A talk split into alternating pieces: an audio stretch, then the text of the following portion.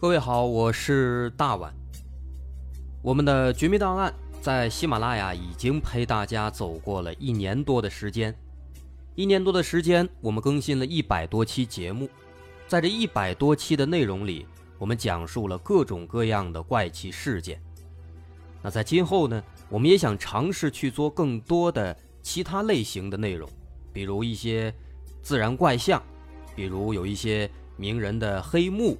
或者说是黑帮的发迹史，亦或是各种悬疑大案，以及更多的其他题材的探索。针对这些内容，目前我们也已经有了一个大概的规划。我们将会把这些内容做一个大概的整合，放在之后我们即将推出的一个新的专辑当中。这个专辑的名字暂定叫做《绝密档案：深夜调查局两百家尘封的未解之谜》当中。需要说的是，这个新专辑我们决定在喜马拉雅作为会员节目进行独家播出，总计有两百多集的内容。专辑上线时间将会在不久之后的九月九号，大家届时可以在喜马拉雅搜索关键词“绝密档案深夜调查局”，就能够找到这部新的专辑了。在上线前的这段时间当中，也欢迎大家添加我们喜马拉雅工作人员的微信。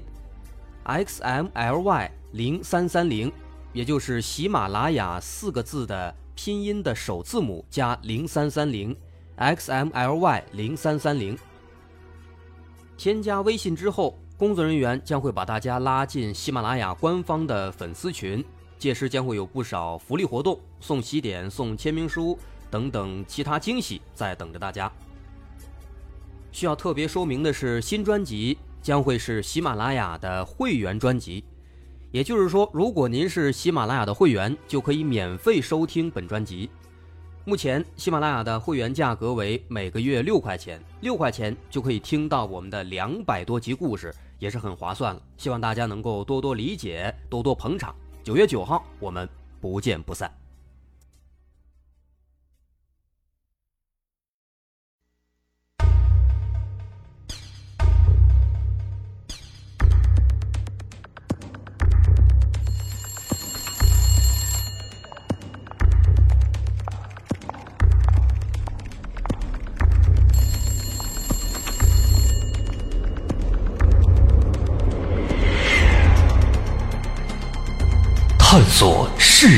真相，搜寻幕后真凶。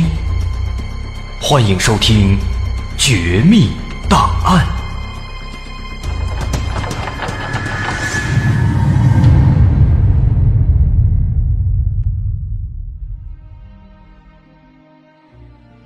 还原事实，探索真相。欢迎来到今天的《绝密档案》，我是大碗。咱们今天来讲一个有都市传说衍生出来的可怕的案件。啊，咱们常听说有一些可怕的都市传说，他们是由真实的案件改编和衍生出来的。但是呢，由都市传说反过来衍生出来的案件，这倒是头一次听说。因为这起案件呢，它和这则都市传说啊相似度非常高。而且呢，它的问题在于，警方后来抓住的这个嫌犯，他很可能不是真正的凶手，或者说呢，不是唯一的凶手，再或者说呢，在这个嫌犯的背后，还有一个庞大的、神秘恐怖的组织。所以这起案子呢，最终呢，其实它也是悬而未决，其中的蹊跷之处也是非常多。那今天咱们就一块来看看。在上世纪的六十年代，纽约斯坦顿岛的格林贝特地区开始流传一个恐怖的传说。传说有一个叫克罗普西的普通的当地居民，这个人呢本来是一个很普通的、很老实本分的一个人，但是有一天呢，他的生活发生了巨大的变故。有些孩子非常淘气。啊，经常做一些恶作剧捉弄别人，那这其实也是司空见惯的事情。但是呢，有一次啊，这些孩子玩过头了。这一次呢，有这么几个孩子在克罗普西家的门口点火玩。这小孩啊，确实也是讨厌。他们呢，本来是想啊，在这克罗普西家门口点一把火，让克罗普西误以为是着火了，想逗逗他，捉弄他。但是没想到这把火一烧啊，烧大了，真的把这克罗普西家的房子给点着了。这大火一烧，火势汹涌啊！克罗普西的妻子和孩子在房子里面没来得及逃出来，活活烧死了，葬身火海。而克罗普西自己呢，他本来是冲进火海里面，想把妻子和孩子救出来，但奈何为时已晚，无力回天。克洛普西自己呢，因为冲进火海，整张脸也被严重烧伤，面目全非。而最终在这场大火之后，他带着失去家人的痛苦，拿着一把斧子，渐渐的消失在了森林深处。在之后不知过了多久，他重新走出森林，而这一次，他已经完全换了一副模样。狰狞的脸，手上还是拿着那把斧头，而另一只手上带着一把铁钩。这次他是带着满腔的仇恨出来寻仇的。他把每一个靠近森林的孩子抓起来，拉进森林，从此让他们销声匿迹。那这就是儿童杀手克罗普西的故事。那最初这个都市传说，这个故事呢，它是从一个当地的儿童夏令营里面传出来的。那当时啊，其实是这个夏令营的管理员，他编造了这么一个故事，想通过这个故事来警告孩子们不要独自进入森林、进入这些树林什么的，老老实实待在屋里，啊，为的就是保障孩子安全。不过呢，时间一长啊。大伙口耳相接的这么一传，这个故事呢，后来在七十年代又变换出了一个新的版本。这个新的版本，它的具体细节就更加多了。在这个新的版本的传说里面，这个克罗普西呢，他已经不是一个普通的社区居民了，他成了一名精神病患者。说这个人呢是从当地的一个精神病院跑出来的，这个精神病院叫威洛布鲁克。他从这个医院里跑出来之后啊，就躲藏进了附近的这个树林里面，然后他经常会带着爪钩和斧头去猎杀那些不小心来到森林深处的孩子，甚至在无情的杀害这些孩子之后，克罗普西还会把他们做成菜给吃掉。让人毛骨悚然。于是呢，大人们就告诫小孩子，千万不要去这个威洛布鲁克精神病院附近的这个树林里面，很危险。但是时间一长啊，被大人们一告诫，孩子们果然都不去了。这他们不去了，克罗普西生气了，没孩子了，他不高兴。于是呢，在一个漆黑的夜晚，趁着夜色，克罗普西从树林里走出来，偷偷的又一次潜伏进了威洛布鲁克精神病院里面。他拿着斧子，从医院的地下通道悄悄的潜入，然后残忍的杀害了这所医院里面的所有的孩子。这是第二个版本。那么这第二个改编之后的新版本呢，相比第一个版本，在当时来讲更加让人信服，也更加让人们感到恐惧。为什么呢？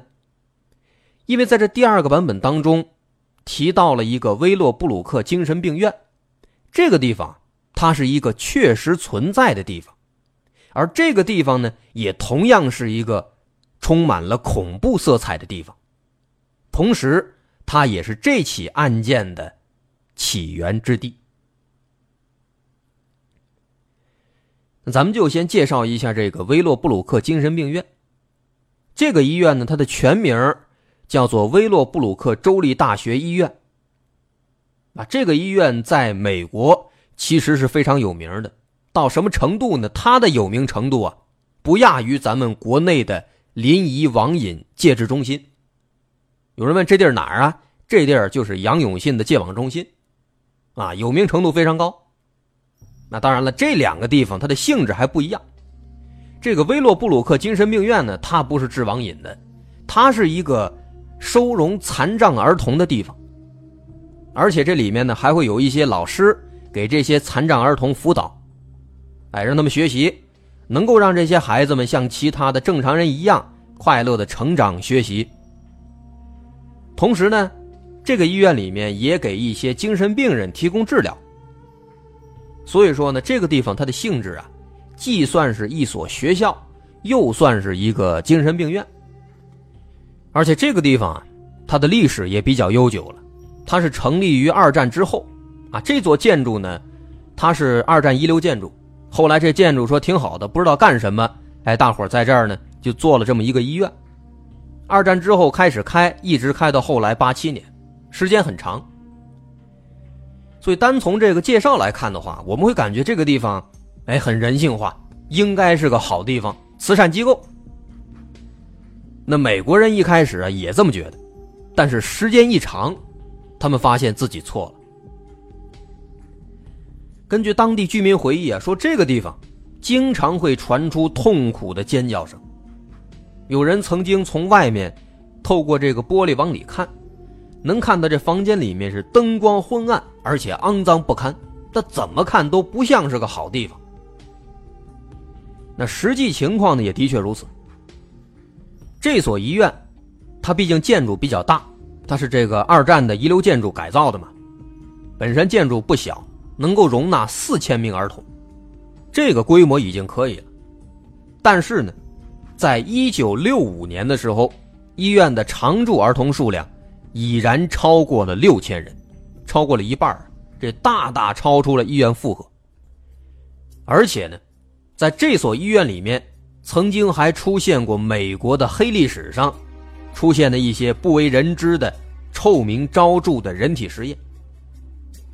医院的员工对待这些残障儿童的行为方式也是让人发指，动不动的就殴打虐待。喂孩子吃饭呢也不好好喂，就跟喂狗一样，把这个食物抓起来，直接往这人嘴里塞。啊，有关这个医院呢，其实还有很多这个扩展资料，因为这个建筑确实比较历史悠久，而且这所医院在美国当地确实呢也是臭名昭著了。那么有关这个医院它残忍的一些内幕，还有一些图片，还有文字资料。啊，另外还有一个有关这克洛普西都市传说的其他版本，这些咱们会作为补充资料放到我们的公众号当中。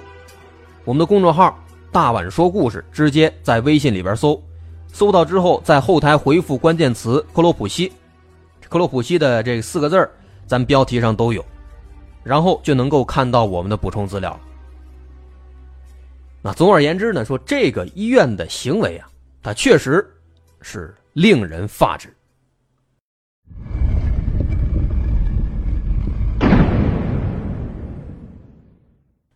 从二战之后一直到七十年代，将近三十年的时间里面，这个恐怖的地方一直如此。直到一九七二年，在这医院内部呢，有一个员工，可能因为遭受良心谴责太久了，他就写了一封匿名举报信。之后呢？有一名记者在看到信之后，他就找了一天，突然闯进这个医院，这才把这里的所有秘密全部揭穿了。这名记者名叫杰拉尔多·里维特，他闯进医院之后，拍摄了一段有关这个精神病院六号楼的曝光的视频。这视频的内容啊，可以说确实是触目惊心。拍到很多孩子，都是一丝不挂，在地上爬来爬去，表情极为痛苦。当这些孩子见到陌生人的时候，用一种乞求的眼神看着他们，好像在跟外界求助一样。而另一边的学校工作人员，刚也说了，就像喂狗一样，把食物硬生生的灌进这孩子嘴里。还有一些可怜的孩子，因为身体上的痛苦。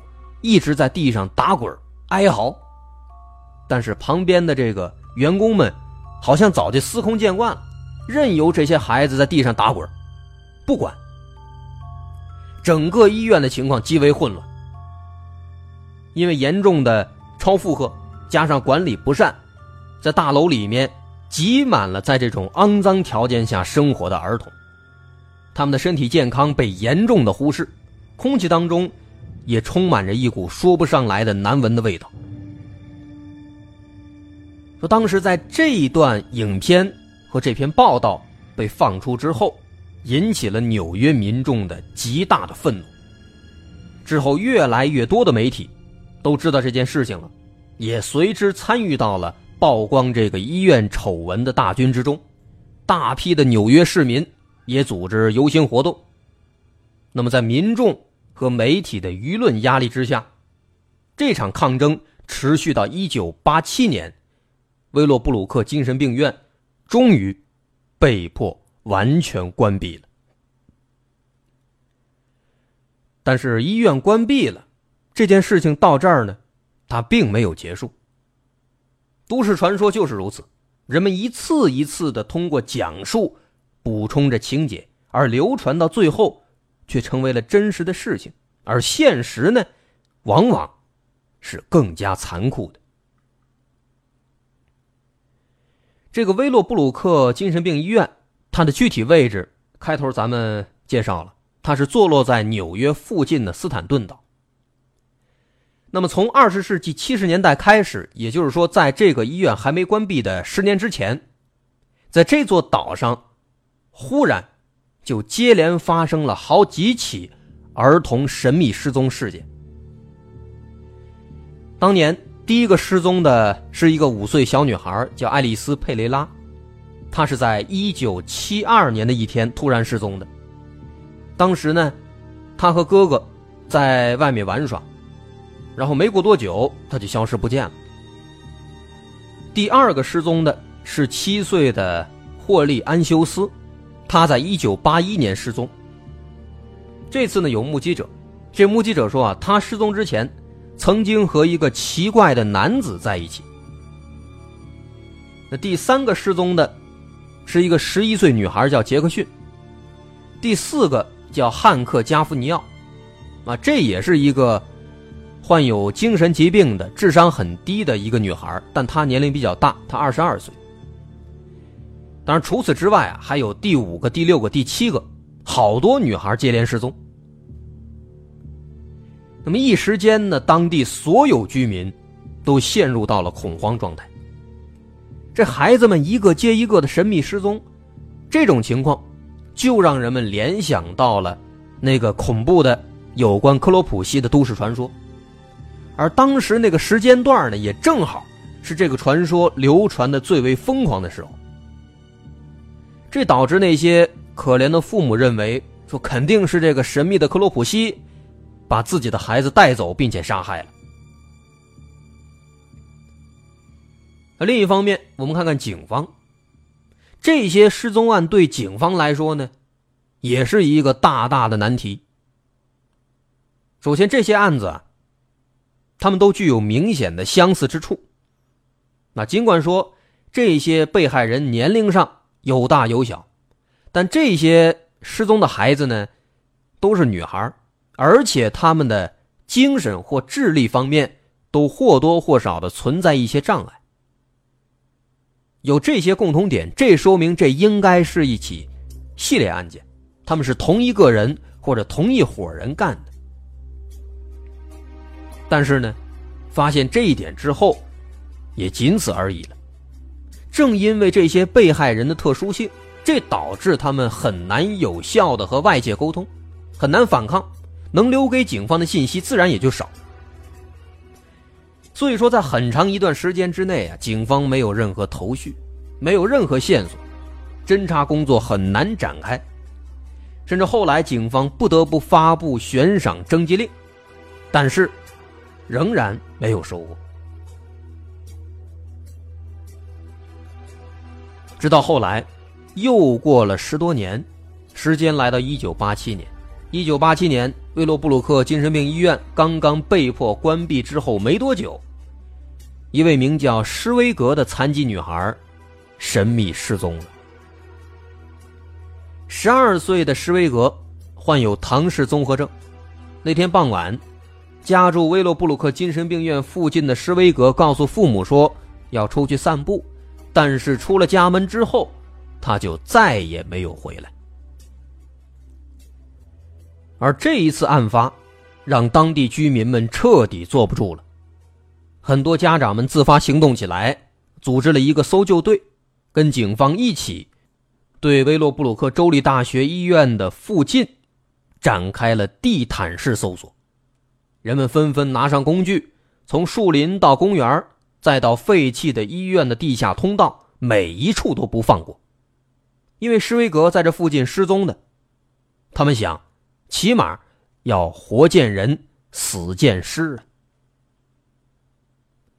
而最终呢，他们在经过三十五天的大面积搜索之后。在威洛布鲁克医院内部的一处墓地里面，发现了十二岁的施威格的尸体。后经警方调查询问，在周边还找到了一个目击证人。这位目击者表示，之前曾经见到过施威格和一个叫做兰德的四十三岁的男子在一起。那么至此，在这个故事当中，最重要的人物出现了。兰德，这个兰德是谁呢？他会不会就是杀害施威格的凶手呢？一连串的女孩神秘失踪案，跟这个兰德有没有关系呢？在兰德的背后，还隐藏着哪些巨大的秘密呢？这些疑问，咱们到下集再一一揭晓。那这集就先到这儿，我是大碗。如果您喜欢，欢迎关注我的微信公众号，在微信搜索“大碗说故事”，点击关注即可。好，下集咱们稍后见。